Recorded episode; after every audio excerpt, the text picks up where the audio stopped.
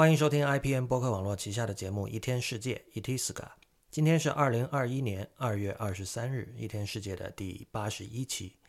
一天世界》是一个在读者和听众的支持与资助下成立的媒体计划。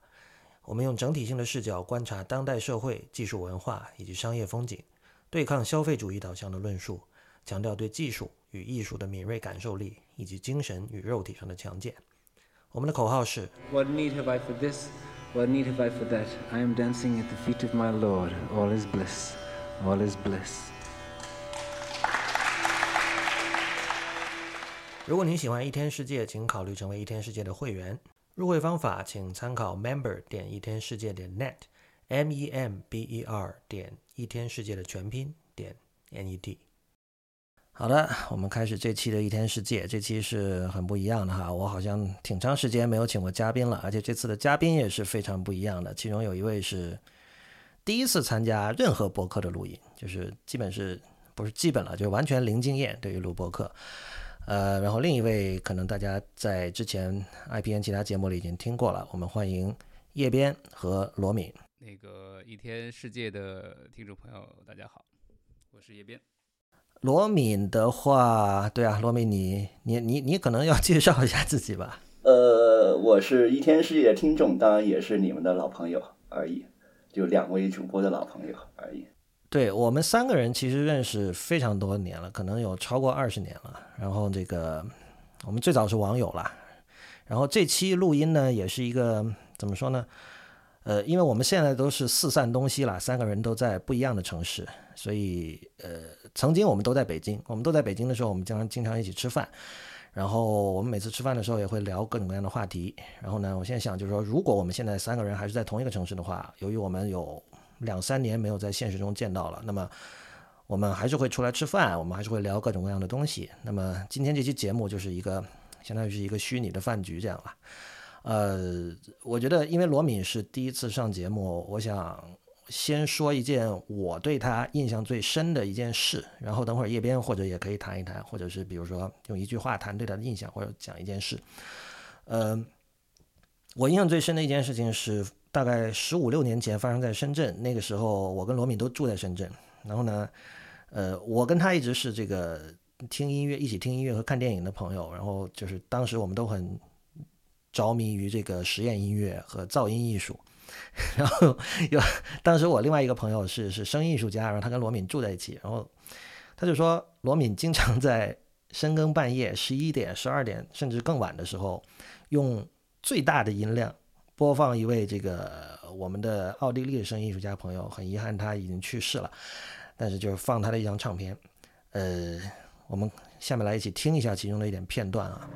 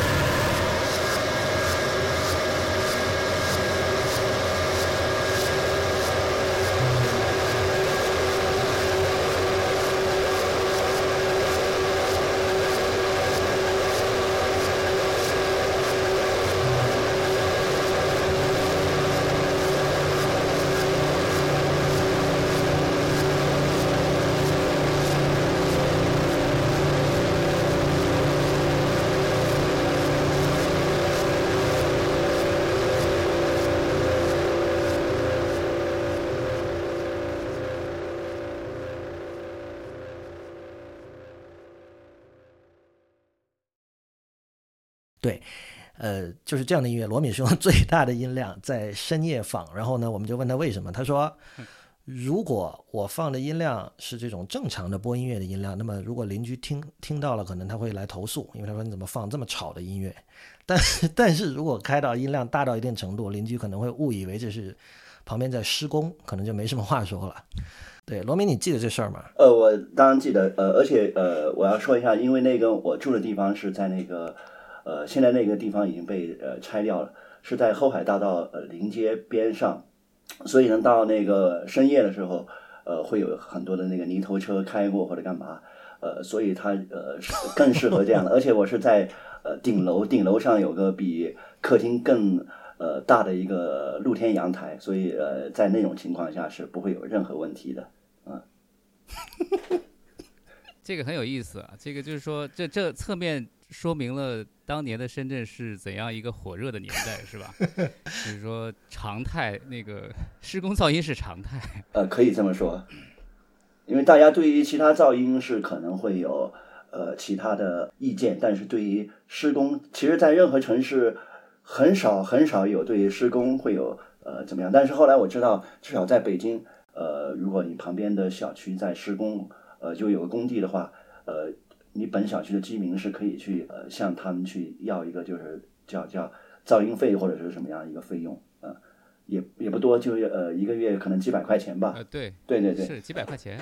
嗯，这个这个其实本身也很有趣，它其实是从这个声音文化的角度说，就是整个社会对于这个噪音的 容忍度是在下降的。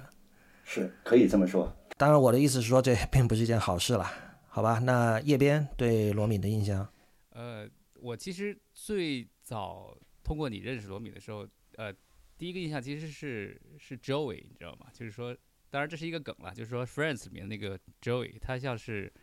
呃，怎么说？你理解吗？就是说他像是你的一个家人，就当时你和你的 你和你的你的你的女朋友，然后带着罗米，就养着罗米，就就那种感觉，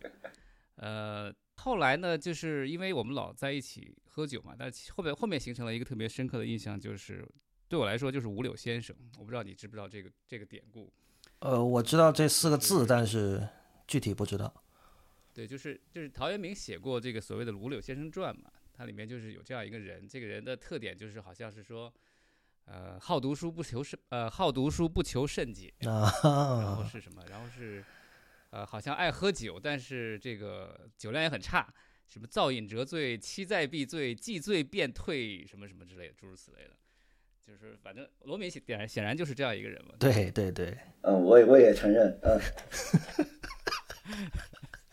好吧，我们我们今天其实一开始的话题是想，就是这是一件我们都知道罗敏做过的事情，但是其实。真正就具体的细节，我确实不了解，因为最近我在那个我的那个无次元那个账号发了一条，就是说我觉得应该有人去做，呃，中国的打口碟老板以及盗版商的口述历史，因为呢，这些人我们知道他们当时卖打口碟或者卖盗版是纯粹的一种商业行为，但是呢，其实在从九十年代末一直到两千零五零六。可能更晚吧，到二零一零年吧，反正这段时间，它其实是在很大程度上是左右了，或者说塑造了中国的呃很多乐迷的这个口味和这个聆听方向的。呃，这这件事呢，就是听来就是大家一般会觉得说，好像这是一个很在一个后进国家会发生的事情。但是其实如果我们去看历史，看唱片最早出现的时候，呃，以及二十世纪的唱片史，你会发现有很多类似的情况。这个等会儿会聊到。呃，我想到的一些人，因为最近也是在网上偶然的看到他们的名字，比如说北京的叶阳、广州的周纯，呃，深圳的阿飞，也就是现在的旧天堂的老板，还有像苏州的一位叫陆博伟的这个呃打口碟商，这些人就是我相信很多朋友听到都会唤起一些记忆了。但是就是说，我很想知道这些人当时是，比如说他怎么做上这一行，以他自己的音乐趣味，还有他是。他在进货的时候是如何选择，然后他如何做 marketing，对吧？然后他跟一些具体的一些可能经常来这儿买碟的人的一些故事，我很想知道。呃，然后罗敏就有点像主动请缨了，就就是跟我在在 Telegram 上说了一些事情。所以，呃，我刚才提到就是，我们知道罗敏做过的这一件事呢，就是罗敏其实在大学的时候是卖过打口碟的，对吧？对。而且我听你说，你你那天跟我讲，你是从汕头进货，是吧？这个从汕头进货这四个字，反正在我们当年，包括现在听来，就会觉得这是一个很资深的卖打口碟的人，就是他是从最源头的地方 拿货的。所以你要不要跟我们先讲讲你卖打口碟的经历？呃，我卖打口碟呢，是肯定是因为是先买打口碟，然后呢，逐渐呃发现这样的可以说叫商机吧。因为本身自己呃，因为喜欢买打口碟。而且，如果你是可以去批发的话，尤其到呃，就真正卖起来的时候，你就会发现，呃，去批发的，呃，就是说到所谓的到潮潮汕地区去进货的时候，你可以抢到，就是说你在呃在呃铺面里面，就是市面的铺面里面的一些尖货，那就、就是叫什么人为己有而已。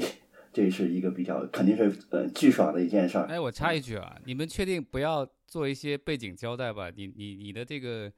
比如你的听众一般不都是很年轻的嘛？我想我都很好奇，他们是不是还知道有这件事情，就是打狗碟的存在？这是二十年前的事情了吧？二对，但是我发了那条之后呢，我发现有一个也是苏州的朋友跟我讲，我刚才提到那个叫陆博伟的人，因为我没有去他那儿买过碟啊，但我知道他在苏州是很有名的，说他现在还在卖碟。这个我我也很吃惊，所以当然你说的对，肯定就是大部分年轻人不可能是在买碟的啦。但是好吧，那可以交代一下了，就是说，呃，大概从九零年代末到我刚才说二零一零年或者更早的时候，呃，中国的嗯，对于西洋音乐或者说比较不一样的音乐有兴趣的人，他的主要的这个听歌的途径是一种叫打口碟的东西。那么这种东西呢，其实是呃在国外卖不出去的唱片，然后呢，他们用一个设备就是剪了一个口，就是你呃 CD 不是塑料盒嘛，那个塑料盒它上面你会看到有一个大概。呃，不到一厘米宽的一个口子，然后它的这个呃不是它宽度一厘米，但是它的那个剪刀口大概两三毫米吧，反正就是有了这个口子之后呢，就是有的时候那个碟片会受到伤，就是也也会被一起剪掉，那么就是等于说这张专辑的最后几首歌就听不到了。呃，剪这个口的意思就是说这张这张唱片呢就变成这个塑料垃圾了，它就不再不再不再能够被作为商品来卖。然后呢，通过种种渠道，这些塑料垃圾被运到了中国，然后在中国呢，可能有人看到了商机吧，就说哦，虽然有几首歌听不到，但是至少能听到百分之八十，或者我们可以把它还是可以卖给乐迷。然后后来又慢慢出现了所谓叫圆盘，就是其实呃漏网之鱼吧，就没一刀下去没有被捡到的那些呃，因为它是用锯子锯子锯的，因为那些呃包装它是都是按条的，就是呃就是一一包就是一个条，应该是二十五张吧，如果是 CD 的话啊，磁带的话好像是可能是可能是五五十五十对五十盒其实最早应应该是磁带，对吧？对磁带出现的是磁带而，且李如一，你刚才讲九十年代末，其实我觉得可能只是暴露了你的年龄啊。这个罗敏应该比这个要早吧，在从事这个行业的时候，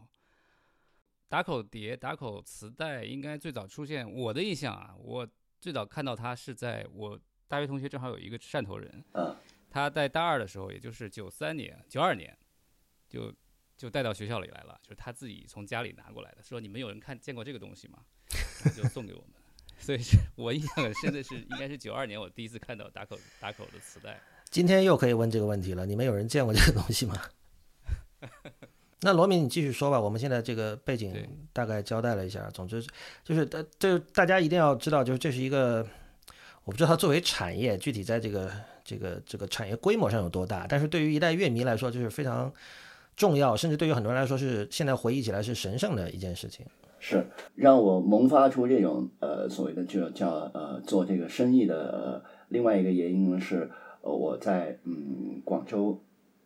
买碟的过程中，有一个北京来进货的一个呃人，呃应应该叫我现在记得名字叫宇宙，他就进了一呃一箱货或者两箱货，但是呃他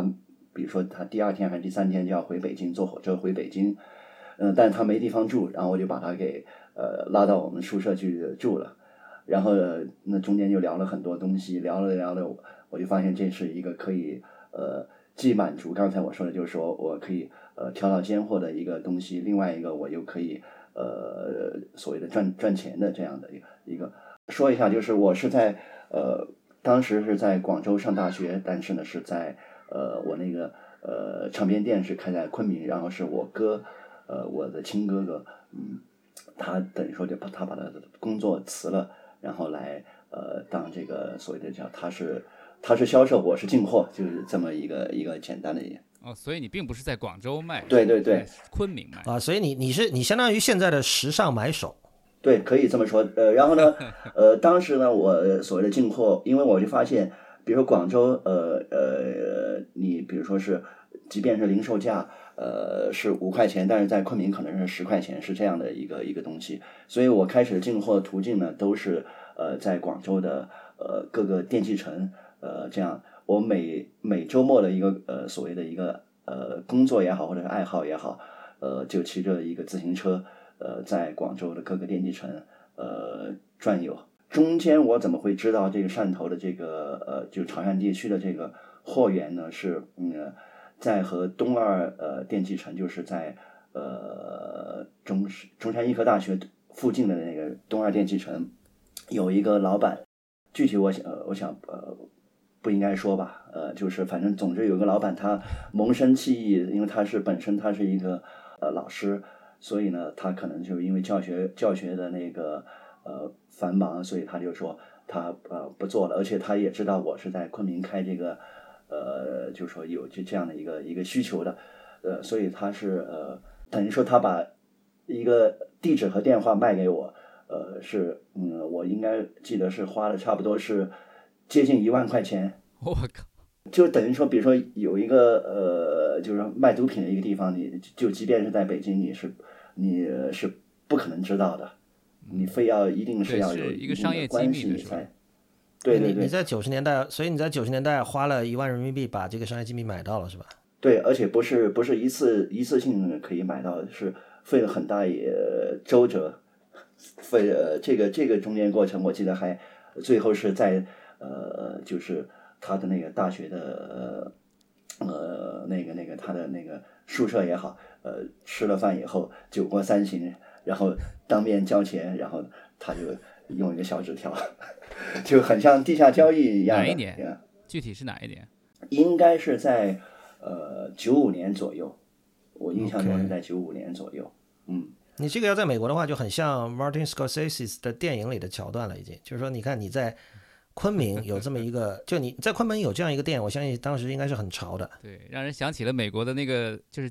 那个范私范私酒是吧？就是禁酒的那个年代。对，就类似那种事情。对对对，可以的。地下生意，就你有一些地下的灰色的渠道，可以搞到一些令这个潮人觉得很潮的东西，然后你才从中赚了很多钱。这个是真的是非常酷啊！我其实有个问题了，你刚才就是一直说你你你一方面就是你有私心想买到一些尖货，就是符合你的口味的，呃，就那往往是意味着稍微偏门的口味的唱片。然后另一方面呢，你有商业上的考量，就这两者有没有冲突？就是说。还是说你那个时候的口味已经非常的 偏离这个商业导向了？呃，我其实呃是可以说是肯定是有矛盾和冲突的，呃，因为就是呃所谓的就是销售和呃进货是呃分离的，所以我哥呃呃经常开始还比较客气，后面就是非常抱怨的口气，说你进的货实在是太难卖了。对，不是我的意思就是说，会不会你自己想留着的那些反而是好卖的？呃，不会，绝对不会。OK，呃，所谓的好卖的，呃，仍然就是金属为。我觉得你们用了太多的黑话，其实还是应该直接的说，到底什么是尖货？我比较好奇，其实。呃，尖货其实就是在，呃，可以说就是呃，当年的呃呃，应该是唯一的一个来源，就是音像世界上面提到的，尤其是那个呃，王晓峰和严悦呃，在那个对话摇滚乐里面，对，呃，他们里边提到了一些，就是大家能知道名字。呃，但是呢，很少一个有人听到，或者是呃，对，可以说呃，听到以及拥有吧。呃，比如说很简单，就是所谓的当年公认的尖货，就是呃呃，就是呃，Metallic 和那个 Pink Floyd 呃，这两个呃，只要你你你能进到任何一张，呃，那都是可以炒到很很高的价钱的。然后我记得就是呃，当年还有一个呃，天价是嗯。我只进到一张，不是是，而且是磁带，是一个 Sex Pistol 的呃第一张专辑，应该是呃在呃一堆货里面只挑到那个，而且从来以后我也再也没有见到过呃那张专辑，那张呃在因为那批货里面呢是如果按单单个成本可能就是两块钱三块钱，但是卖到两百块钱，以两百块钱卖出的。哎，你们那个李如一不？是不是应该可以用一个分析反思性的视角来，呃，分析一下到底为什么这些货会成为尖货呀？比如说什么 Metallica 为什么会会被追捧啊什么的？呃，尖货首先它每一个时期都不一样吧，而且就是好像对于不同人也不一样。比如说，因为我自己对金属就从来没有过兴趣，所以我其实是今天才知道 Metallica 在当时是尖货。呃，我觉得一方面罗敏刚才说的有道理了，就是因为那个时候是一个呃纸质媒体还有非常大的权力的一个年代嘛，因为它在很大程度上左右了你可以知道什么，就不只是可以听到什么，所以所以确实在那上面的这个呃专栏作家和记者的推荐的音乐会让大家非常的向往，因为因为当时就是从你。读到一张唱片和你听到一张唱片，今天可能之间的距离是就是一分钟，但是当时可能是要很长很长的时间，当然可能还要花一些钱和心力了。呃，另一方面就是其实挺关键的，我觉得这个其实简直就是一个史前时代，就是如果现在的人听听到这件事情，对吧？嗯，是这样。你其实是一个很一个非常贫乏的年代，说白了，就是你不知道要听什么，然后就是有一个杂志上有两个人告诉你你应该听什么，然后你就。就奇货奇货可居了嘛，对吧？对，但是我想强调的反而是另一面，就是虽然整体是贫乏的，但是，呃，比如说你现在跟日本人说，在九十年代我们可以，嗯，虽然作为学生当时可能要省吃俭用去买碟，但是我只要坐车到一个地方，我就可以买到数量相当不少的辉野静二的唱片。这个在日本，日本，日本现在百分之九十的人可能不知道辉辉野静二是谁。然后那些呃，在这个地下音乐圈子里的人听到这件事情，肯定也会觉得很吃惊。所以呃，这也是我觉得，就是之前我说想做打口碟老板的口述历史，我觉得有趣的地方就在这里，就是呃，他有点像是把音乐史丢到，就像那个黄永平的作品一样，他是真的把音乐史丢到洗衣机里滚了一滚，然后丢出来。他能吐出什么样的东西，有很大的偶然性。然后呢，你说。他比如说他他们是怎么知道像辉野静二这样的人可以好卖的呢？我记得当时一张要卖就是圆盘哈，就基本是完全没有伤过的。其实本质上就跟新新的唱片没有太大的区别，大概要卖到五十人民币一张。这个在反正我上大学的时候，九十年代末的时候是是挺相当贵的。嗯，后来当然有更贵的，但是对啊，我我也我都很难理解，因为我到现在也不知道这个慧眼金二是谁是干嘛的。对，然后就是说你的意思其实是有相当多的人会愿意。付出很高的代价来买，不能说肯定不能说相当多，肯定不能说相当多，就是有那么一批了。但是正因为不是相当多的人，供供给也更少，是吧？供给更少，所以才会被追捧嘛，对吧？呃，不是，主要是这些东西他买的人很少，那么这个商品数量又更少，才会形成这样的一种格局。否则你如果说随便就可以买得到的话，那么没本来就没几个人买来买的话，那肯定就很便宜嘛。呃，有可能吧，但是，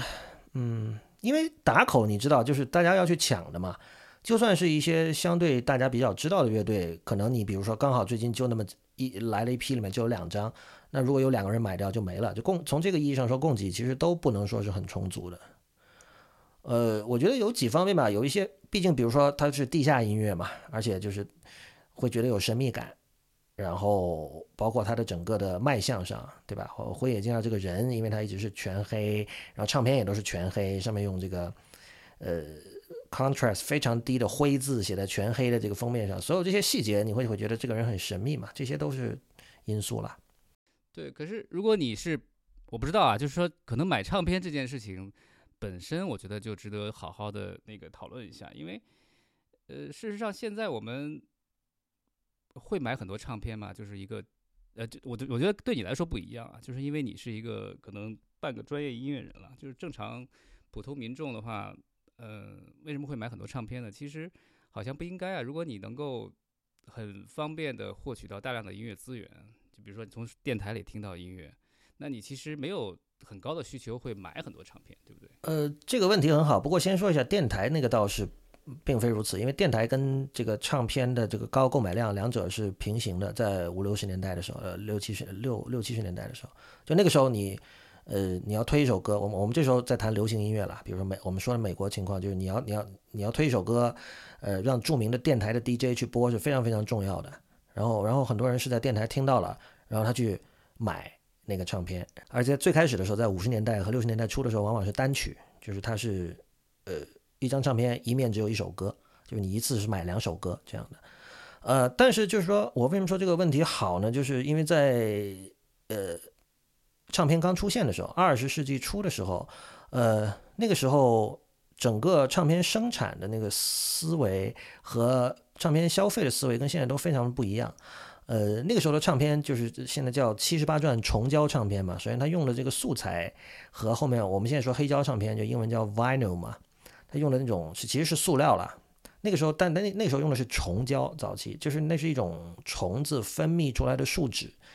它一般是用来这个刷油漆，做成油漆这样来用的。然后也你你现在去查，就是查维基百科的话，你会说它要么是用来做油漆，要么是用来做那个食品添加剂。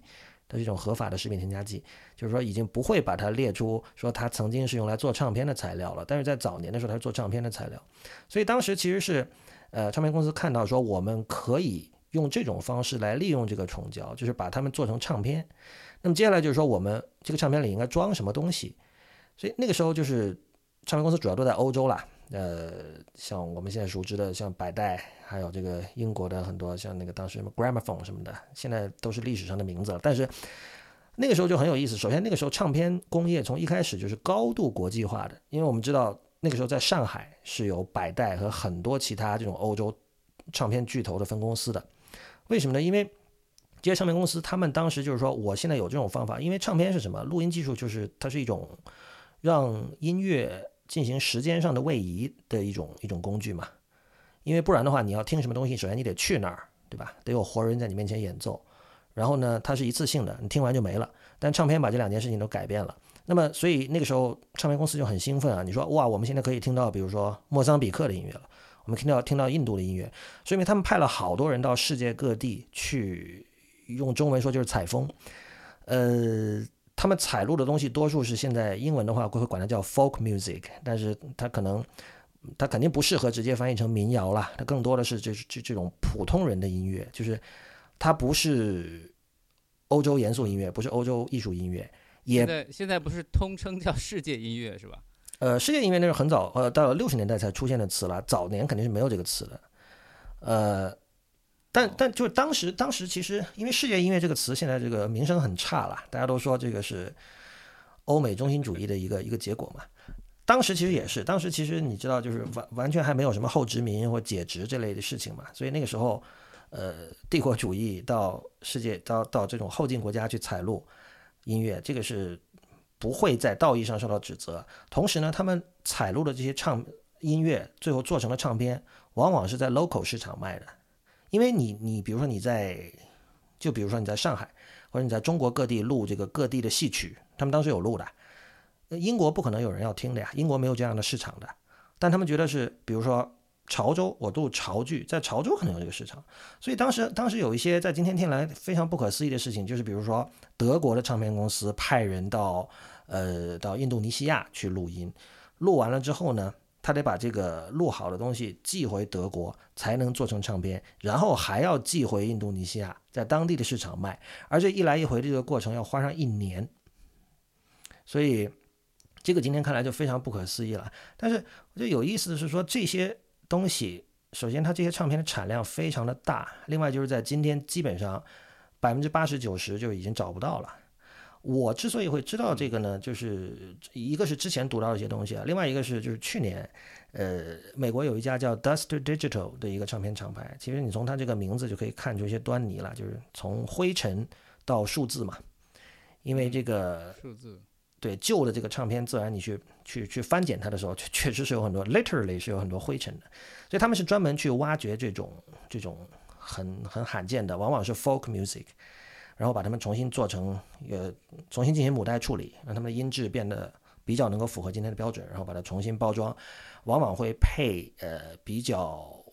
呃详尽的这个图文的册子啊，所以它并不只是说把这些东西。等一下，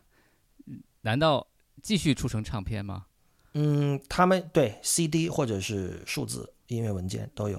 哦，这不很邪恶吗？那个那为什么不直接数字就好了？呃。其实我等会儿要说的这套叫这个 Excavated Shellac 这套唱片，它就是纯数字化的。但是我认为它不出 CD 的原因，主要还是这个经济上的原因。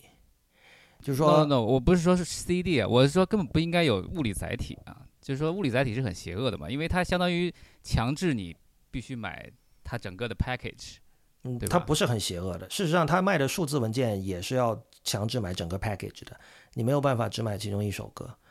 呃，不是这套唱片比较特别了，因为它这就很邪恶，这本身就很邪恶。嗯这不邪恶。呃我我我如果只想买其中一首呢，对你对？你这个话就是搭售嘛，你这个话是在二零零二年 iPod 不是不是 iPod，可能零四年，我具体不记得哪年 iTunes 音乐商店出来了，反正就是大概零四零五年的时候，就大家都这么想，包括后来那个我们做电子书嘛，对吧？大家说哦，我只买其中一张，这个话可能在比如说你在面对教科书的时候可能还有点道理，但是你比如说就其实对于大部分书其实是不太成立的，但音乐可能稍微当然成立啊大部分书都成立，因为大部分书都是凑出来的。大部分书本来可能只有二十页值得看，不，但是你不知道卖卖一本书，你只有看过很多完整的书之后，你才能得出这个结论。我当然看过很多完整，的啊我显然看过比你多得多的书。对啊，就是因为这样，你才能够得出这个结论。但是你不可能，别别的人没有看过这么多书的时候，他怎么知道其中只有二二十页是能值值得看的呢？不，我觉得是这样的，它的本质是这样的，就是本质是有一个信息，呃，它是符合你需要的，但是呢，有大量那个你你不需要的信息，它也一块儿搭售给你了。它不管是书还是还是音乐，都是一样的。其实，就重点是你知不知道你自己需要什么。对我觉得像唱我我们今天讨论这个话题啊，从一开始我觉得就有一个很好的点，就是就是在我们听打口磁带、打口 CD 的那个年代，我们根本不知道自己需要什么。然后才会有说那个一个杂志上有一个人告诉我们我们需要什么，然后我们就傻呵呵的就听了，然后我们就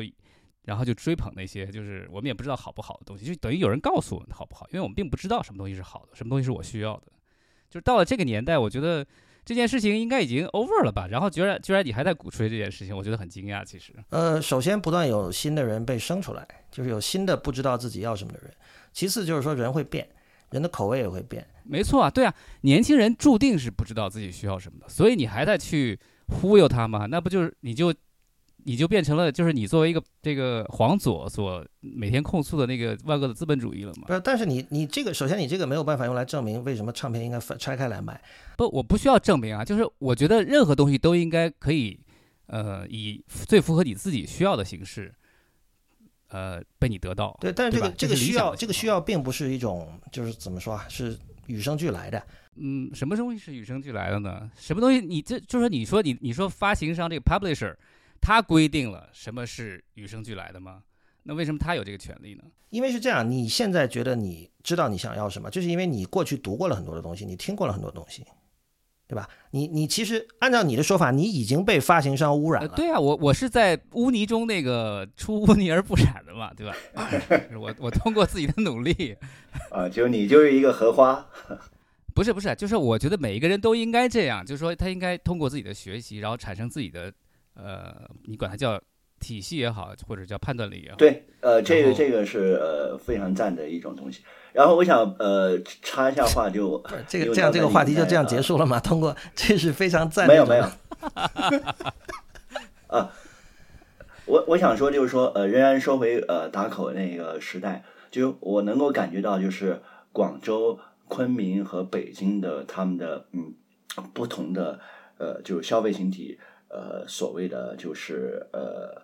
偏好吧，呃其实也是跟那个媒介相关。呃，比如说，呃，在呃广州，呃，就市面上能够当时能够卖的特别好的，呃，其实就是因为呃有那个呃，其实都是 DJ 呃所造成的。嗯，DJ 像广州就是阿 Ken 叫李喜健，他有个节目节目名字我忘了，但是呃当时他推的很多是英伦的，尤尤其是 Four AD 的一些东西。所以当这些打口的这些东西出现，就是 Four AD 的或者英伦的出现的时候，呃，当然也有香港的原因，因为呃，香港本身它也是比较呃英伦范的，所以是在呃当年那个市场，就是在广州的话，它就是呃会卖的比较好。然后呃，我觉得可能在北京呢，是因为那个张友代，当当年我们并不并没有在那个北京生活，但是呢，呃，北京的口味是张友代呃呃给，就说呃。就因为觉得这个过程，这个过程其实在七八十年代是中国持续进行的一个潮流嘛？就是如果你去看什么那个，呃，就是有一本书叫《八十年代访谈录》，它里面所收录的那些，就是那个年代的知识分子，或者简单的说，就是呃七七年的第一波大学生，他们后来成了知识精英，他们从因为他们自己的这个出身啊，或者他们的就是能享受到的一些当时最好的教育带来的眼界的开阔，然后他们就开始贩卖各种外来的东西，然后呃以此获利吧，应该说，其实获利不见不见得仅仅是财务上的了，就是各方面的获利，但是他们其实嗯、呃怎么说呢？就是说。就是一种简单的贩卖，我觉得二手贩子跟这个粘有带啊，或者就是说跟刚才你你谈论的这个过程其实是一样的。呃，我觉得这这就是一个贫乏的年代所发生的事情，所以我觉得，呃，回首看的时候，我们应该带有一点反思精神吧。我想说的是，呃，其实这个问题倒是很好，就是说我我我就想，如果我们现在是比如十几二十岁的人，我们现在就一一一到就是开始对艺术有点兴趣的时候，就已经是在一个超级不贫乏的年代，会是一个什么样的状况？我我觉得现在我我已经我我没有办法去想象这件事情。然后，当然现在就我我们可能包括我们的很多听众，其实就生活在这样的一个时代了。呃，我想现在肯定现在肯定是我觉得比我们那个时候会好很多，有优势，呃，有很多优势。但是同时，它现在不是有一个词叫信息茧房吗？就是算法所带来的这个算法和资本主义所带来的很多。这种洗脑呀和灌输以及教育，对我我觉得我觉得算法嗯能够有今天这样的打引号的成功，其实恰恰说明了你刚才的出淤泥而不染是很不现实的，至少对于就是新出生的人来说，就是说现在只不过是我我其实是想提醒啊，就是说你一定要对此保持警惕，或者是保持距离，就是对这种商业逻辑。这其实是这个这个批判，好像我觉得你应该很熟悉了，就是在八十年代美国不就已经开始了嘛，就是所谓的这个什么后现代的什么晚期资本主义逻辑。对这个逻辑我是熟悉，但是我就觉得，比如说你你现在我们似乎在说，呃，由算法来带领你听什么，和由比如说一个杂志上的乐评人来带领你听什么，是不是我们要做一个二选一？你觉得是要做一个二选一吗？因为我觉得我觉得算法是更精准啊，更有效，或者你更难逃避吧。但是就是艺术不是为了精准啊，对啊，当然了，所以我觉得都是要避免的嘛。其实，对，但是是不能说算法是更好的东西。不是，但是都是避免了之后，我觉得就是说，作为一个呃十几二十岁的人，呃，他不可能像你一样的，因为他没有看过那么多书，没有听过那么多歌，所以他还是需要找一个一个锚点吧，可以或者用锚点这个词吧。对，那你的建议是什么呢？我觉得这个问题挺好的，就是你觉得应该怎对样的？在我看来，因为因为我现在 不仅依然还买唱片，而且我会去看六七十年代的音乐杂志。呃，我觉得比如说以爵士乐来讲，《Downbeat》杂志，这我们当年都只是就是听到它的大名啊，但是、嗯当年没有读过。但现在再去看六七十年代的《Downbeat》杂志，你会觉得就是非常有收获。就是比如说我我经常推荐，就是你你只要去找六七十年代《Downbeat》杂志上面评星在四星以上的，他们也是五星制嘛，五星最高。呃，就基本上都会觉得很，就不一定说都是杰作了，但是你都会觉得觉得很有意思。比如说有些是哦，居然有这样的音乐没有听过，或者怎么怎么样。呃，就是我觉得现在现在杂志我知道是有一个 bad rap，就大家都会觉得说哦，这种信息的守门人是不是不应该存在？但是，呃，反正我去看。杂志全就是某一类的杂志的全盛期上面的文章，包括它的整个编辑取向哈，比如说 Downbeat，我们都知道是最有名的爵士乐杂志，但是其实你会发现它在七十年代，呃，做很多这个摇滚的内容，它有 Frank Zappa，还有 John Cage 做封面。这个我们今天看来，就是我们会觉得说，当然我们都已经经历了过这个洗礼，我们觉得说我们应该跳出这个 genre 给我们施施加的枷锁，对吧？但是我们知道，当年这些杂志，一本著名的爵士乐杂志做这样的选题是经常会被读者骂的，就是在当年很有名的，就是说爵士乐迷是看不起摇滚乐迷的，所以当爵士乐杂志做摇滚乐的时候，经常有读者投书说你怎么做这么低级的音乐？其实，其实这个背后最糟糕的事情，我觉得就是你刚才说的这点，就是一个听音乐的鄙视链嘛，就是听什么东西的人看不起听什么东西的人。对，但是这个我觉得在年轻人那儿是很难避免的，应该永远都不可避免。就是，呃，这背后肯定有一个更深的规律，或者说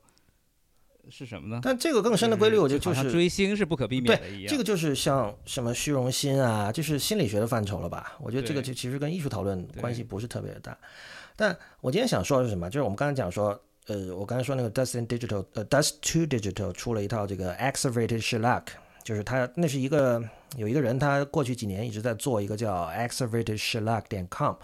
的一个网站，就他自己收藏的那些二十世纪早期的，往往是三十年代之前吧的那个七十八转重胶唱片，他把它做成数字版，然后呢自己会写一段介绍，他一直在上传这样的东西，然后他反正积累了一批呃这个受众，然后他现在等于说和这个 Dust Digital 这个厂牌合作出了一套唱片，呃这这套不是唱片，这套只是数字文件 MP 三。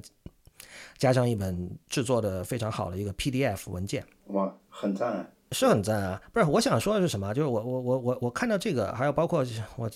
听罗敏讲他卖打口碟的故事，我就想到一点：中国没有我们说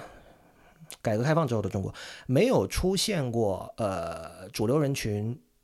把消费唱片做成一件当成一件很普通的事情的这样的一个时期。呃，比如从九十年代，就以刚才叶楠说，从九二年开始算起好了。打口碟这个时代呢，其实买打口碟的人本身就买打口碟这个行为本身，他就是在挑选受众，对吧？我买会去买打口，我们班大部分的人是不买打口碟的，我知道。罗明，你你们俩应该也是吧？对，至少我们班就只有我一个。这个我觉得这说明什么？这是我的一个假说啊，不一定对啊。但是就是我想谈的是这个假唱的问题，就是由于呃，就如果。买唱片是大部分人会做的一件很普通的事。我觉得我们可以意识到一件，就大家会可能是下意识的意识到一件事情，就是这个东西是假的。什么是假的呢？就首先这个这个声音是用英文说是 disembodied，因为因为声音最初比如人声肯定是这个是是肉嗓嘛，是跟这个身体是有关系的。但是你买回来一张唱片，特别是早年的黑胶唱片，因为你在播放它的时候，你可以看见它的转动嘛。那现在也是，现在大家知道黑胶回潮了，很多人都见过黑胶唱片播放的样子。你看那个东西在转，你明明知道那个那是一个物理的过程，然后让这个声音被重现出来，但这个过程和这个声音被制造出来，这两者是完全是没有关系的。就从这个意义上说，这个东西是假的。所以，如果说你的音乐欣赏、你的音乐聆听时间大部分是通过这样一种假的媒介在进行的话，呃，当你看到一个人假唱的时候，就是。他在台上嘴唇在动，但其实你听到的是事先录好的东西。我觉得你不应该那么愤怒。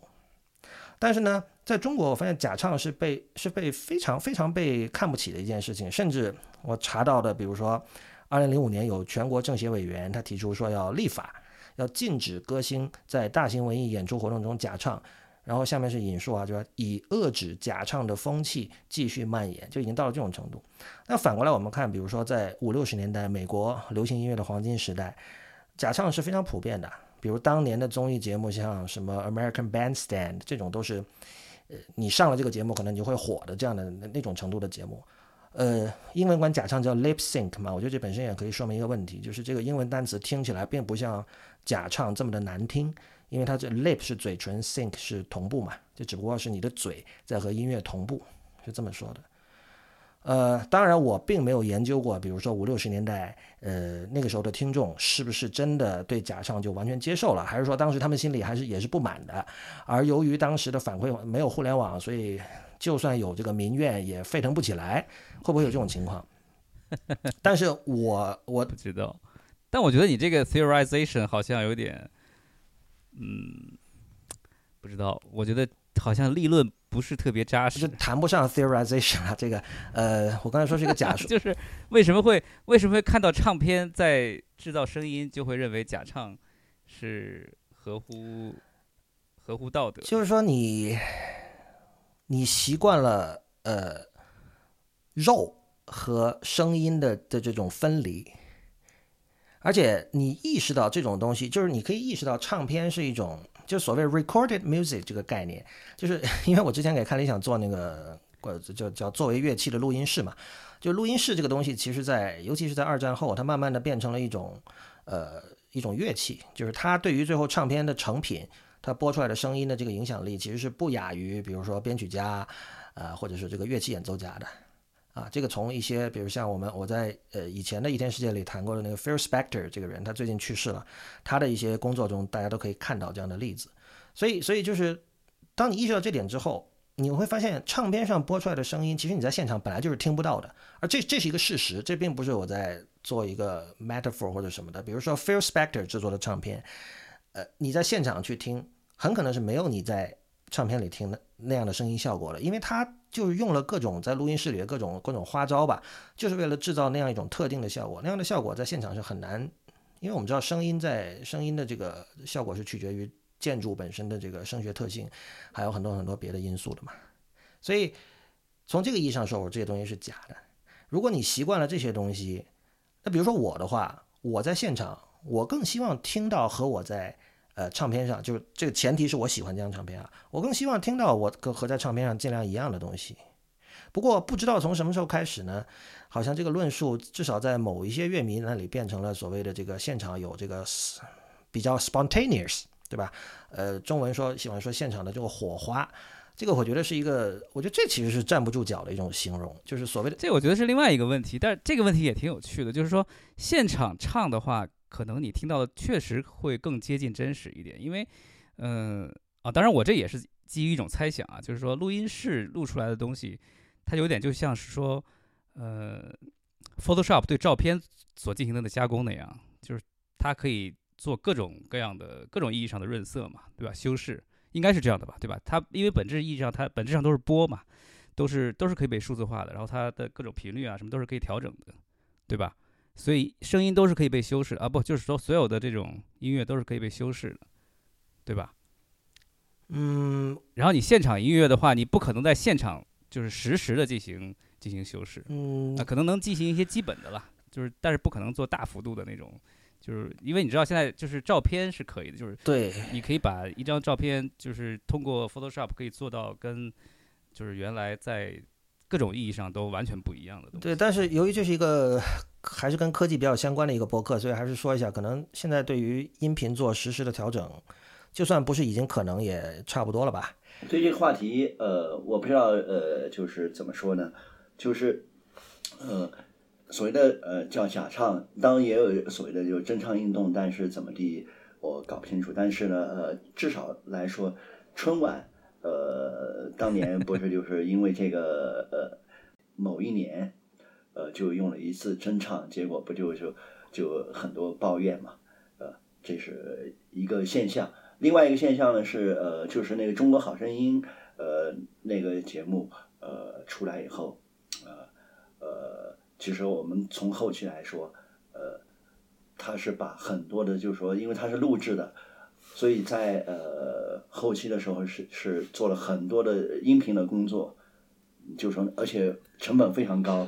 呃，不是这个没有听懂，你为什么是录制的，然后后期做了呢？这个指的是具体是什么？对，就是他呃现场录制，就是因为它是一个呃叫呃。真人秀或者晋级赛一样的一个东西，就是说，好，OK，比如说你你李如一和叶边都参加了这个。哦，你是说事后修音很多是吧？对，修了很多，OK，不是不是一般多。那么呃，这些节目就他为什么成功也是在这儿。呃，那么还有一些呃真人秀，一季是十呃十三集，他可能最后一集呃是真的是直播，结果大家发现，我靠，某些呃。就是所谓的呃选手，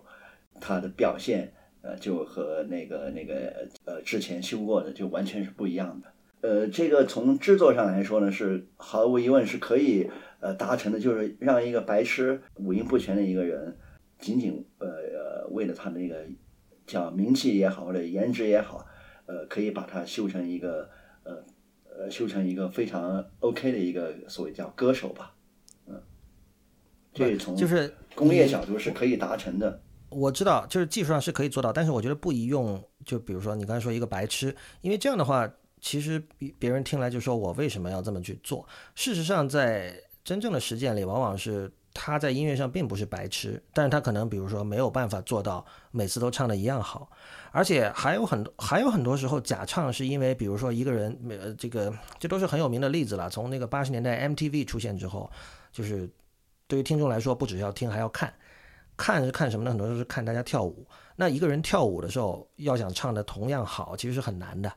所以 Michael Jackson 做过这样的事情，对吧？连 Michael Michael Jackson 他的音乐上，他肯定不是白痴了，他是天才了。但他也会做过这种 lip sync 的事情。然后还有就是说，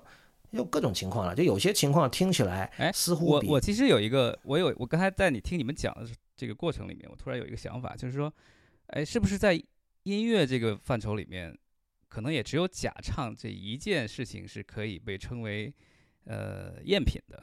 就是说，我的意思是什么？就是说，因为我联想到，比如在其他的艺术门类里面，啊，你比如说像绘画呀，是就是雕塑啊，或者说那个广义的各种文物啊，对吧？在这些领域里面，真假是非常核心的概念，就是专门有所谓的这个鉴定学，他就只干这一件事情。而且就是说，我觉得中国人特别关注这一点，就是什么东西是真的，什么东西是假的，就是真是特别至高无上的，因为真是。意味着它能卖出价钱。对我，我想攻击的就是这个“真是至高无上”的这个看法。不，但我觉得这个不见得是，但这不见得是中外的区别。其实就是可能只是一部分人群会有这样一种执着。因为就是呃，当然我我另外想到的一个例子，确实也是西方的例子啊，就是说有一些那个也是在就是收藏领域的人，他会呃在拍卖行去买东西，买到了一些，然后他会发现哦，可能是假的。我我这个例子我忘了是从哪儿来的，但好像是文艺复兴时期的。就是说，呃，他买到了一些假货之后呢，呃，别人跟他讲说你买到假货了，但是他说啊，是吗？那但是我其实并不是很在意，因为我自己有足够的把握，认为我买到东西是美的，是好的，这就足够了。他不是特别在乎说这东西是不是他所宣称的那个出处，嗯，因为他觉得自己的眼光是对的。然后这个例子，我觉得去比较一下就能说明，就是说。那些特别执着于真假的人，可能恰恰是因为他自己不具不具备这种这种判断力，对不对？呃，有一些人是这样，只能说，因为这这个很有趣，因为这其实刚好是我现在研究的课题，就是你刚才说在比如视觉艺术里，这是核心的一个问题嘛。其实我认为在音乐里也应该是，但是至少我目力所及，没有见到太多的研究。就是我之前跟你讲过的关于大龙泳衣的那个事情，就是其实是从这个抄袭的这个问题来看，其实现在有很多人在谈。是音乐上谁抄谁谁抄谁，但是大多数是从这个，比如从法律角度，对吧？就是说，这跟你刚才说的有点像了，就是很多人在意真假是能不能卖出好。对，抄袭有点像是另外一个一个东西，就是它抄袭不见得是假的，对不对？因为音乐的抄袭如果抄成一模一样的话，就一眼就看出来。是，他肯定是要做。这里就有很多灰度了，这个不是倒不是黑白。这我觉得，如果你把真理解为 authenticity。或者说尽量泛的去理解 authenticity 这个词，其实这两件事情是通的。就是我我想举另外一个例子，除了这个假唱的问题，还有就是刚才罗敏提到了直播，比如在日本，因为因为现在不是新冠肺炎嘛，然后很多这个 live houses 都办不了，就是二零二零年上半年很多都办不了演出，他们很多都在 YouTube 上搞直播。然后呢，呃，对技术相对比较开放的人，一般他的直播结束之后，你都可以继续看的。呃，虽然在这个就是在直播的过程中，比如你在 YouTube 上，那个观众可以用他们一种叫 Super Chat 的功能去给钱打赏，但是结束之后就没没办法打赏了嘛。但是有些人会把这个直播一直留着，但是在日本有相当多的人，他是完了之后就不让你继续看的了，或者说他有一个时间限制，甚至有的时候直播你是要花钱去看的，但是你也只能往后继续看，比如说七天，过了七天之后他就把这个。这个撤下了。这个最有名的是，就是被中国人称为日本的春晚的那个红白歌合战嘛，每年十二月三十一号的那个节目。哦，那那个节目呢？哦啊，日本人这点是很贱的，很讨厌。啊，对你称之为贱，但我觉得 这这其实很很，这是一个很庸俗的世界观。就是说，你你你当然可以说它是人为制造稀缺性，这个我是可以理解的。但是其实这个，对啊，我觉得风雅就是这么回事儿吧。其实说白了。不，我联想到的是他在，就是因为我去日本看很多博物馆嘛，就是他有各种的限制，你知道吗？就是，总之就是不让你好好看。一期一会，有一些什么文物，这个，呃，不是啊，他有一些文物，比如说十六年还是十几年展出一次，每次展出什么几天？是啊，一期一会啊。他，我觉得他恰恰是为了让你好好看。正仓院，你一辈子也看不完那个他所有的啊，你看不看得完是另外一回事了。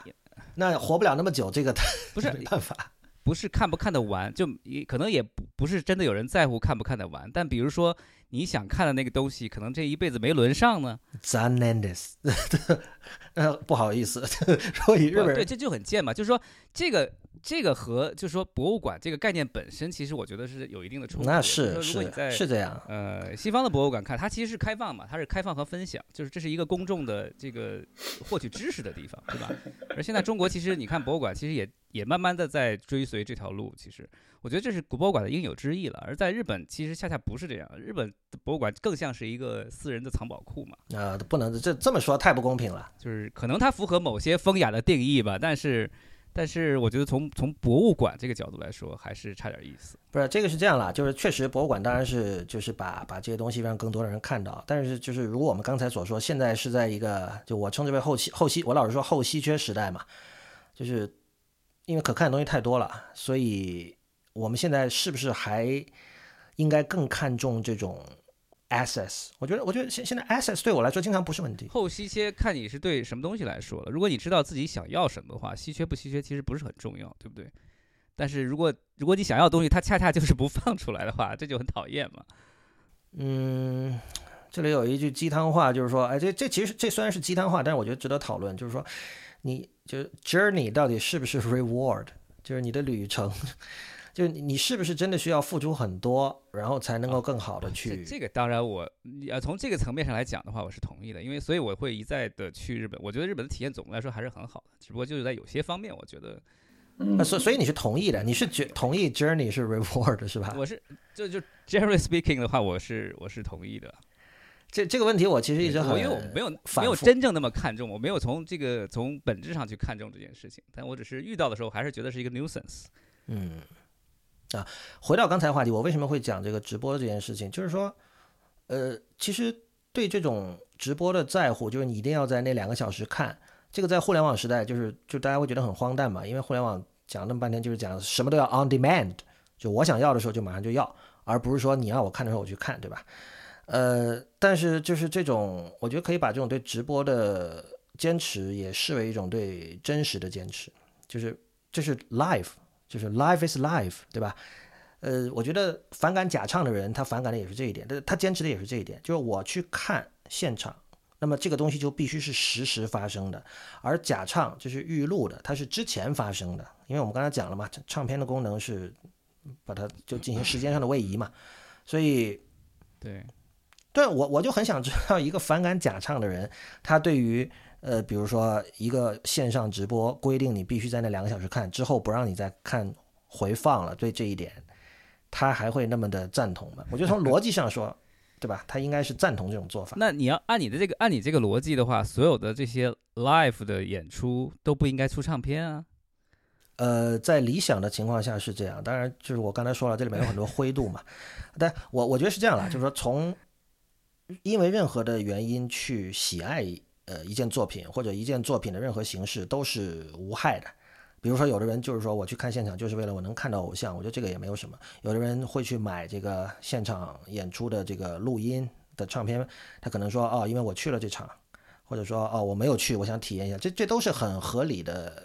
理由，就没有必要去批判。但是我觉得这个我们是在从这个媒介角度来反思艺术嘛，因为因为我觉得这个这方面反思的很不够。对我，我其实还是觉得你刚才讲的那个话题，可能确实非常非常的灰，挺有意思。就是说，在什么这种音乐的音乐创作上吧，就是怎么样算抄袭这件事情，怎么样算模仿，算抄袭，这个 authenticity 怎么怎么去界定，好像应该是很应该是不可能的吧？就是这件事情有趣的问题，有趣的点在于，因为现在大家都在谈 AI 能够如何去介入音乐创作。呃，这个在程序员比较多的线上社群，你经常可以看到这种问题嘛，就说哦，音符就那么多，那排列组合被穷尽了之后，是不是没有办法做出原创性的音乐了？但是像大龙泳衣的这样的这样的人呢，他就告诉你，我的旋律全是从各处拼来的，但最终我创造出的世界是完全不一样的。就是这个 完全不一样这件事情，怎么定义也挺困难的，对吧这？对不是它不困难，但是就是说，因为这个你必须就拿具体的作品来说。那么在现在在现在这个包括这个播客的这个体量里，其实很难说得清楚，倒是。只不过我是觉得，因为你刚才提到你说在在美术作品里真假的这个是个核心问题，然后我让让我更加觉得就是不，我觉得这是一个有害的观点，就是说把把对艺术品的这个鉴赏和鉴定，呃，这个完全建立在真假这个问题之上。那当然当然过了。是这个同意的。嗯我在听你们刚才说的一个东西的时候，呃，就是说那个呃真唱假唱的时候，我就发现有一种门类，它真假是呃从来是呃一模一样的，就是古典音乐。嗯，究竟罗敏为什么会这么说呢？欲知后事如何，请听下回分解。那么今天的一天世界就到此结束，感谢大家的收听，也感谢两位嘉宾。我们在新浪微博很早就已经被封锁，在周究会馆和刹那图鉴都是叫 at 一天世界的全拼 IPN。也请不要忘记访问一天世界的博客，博客的地址是 blog 点一天世界点 net，b l o g 点一天世界的全拼点 n e t。最后，欢迎您收听 IPM 博客网络旗下的其他节目：灭茶苦茶、太医来了、选美、无次元、硬影像、流行通信、时尚怪物以及 t e l l i g e 显卡。我们下期见。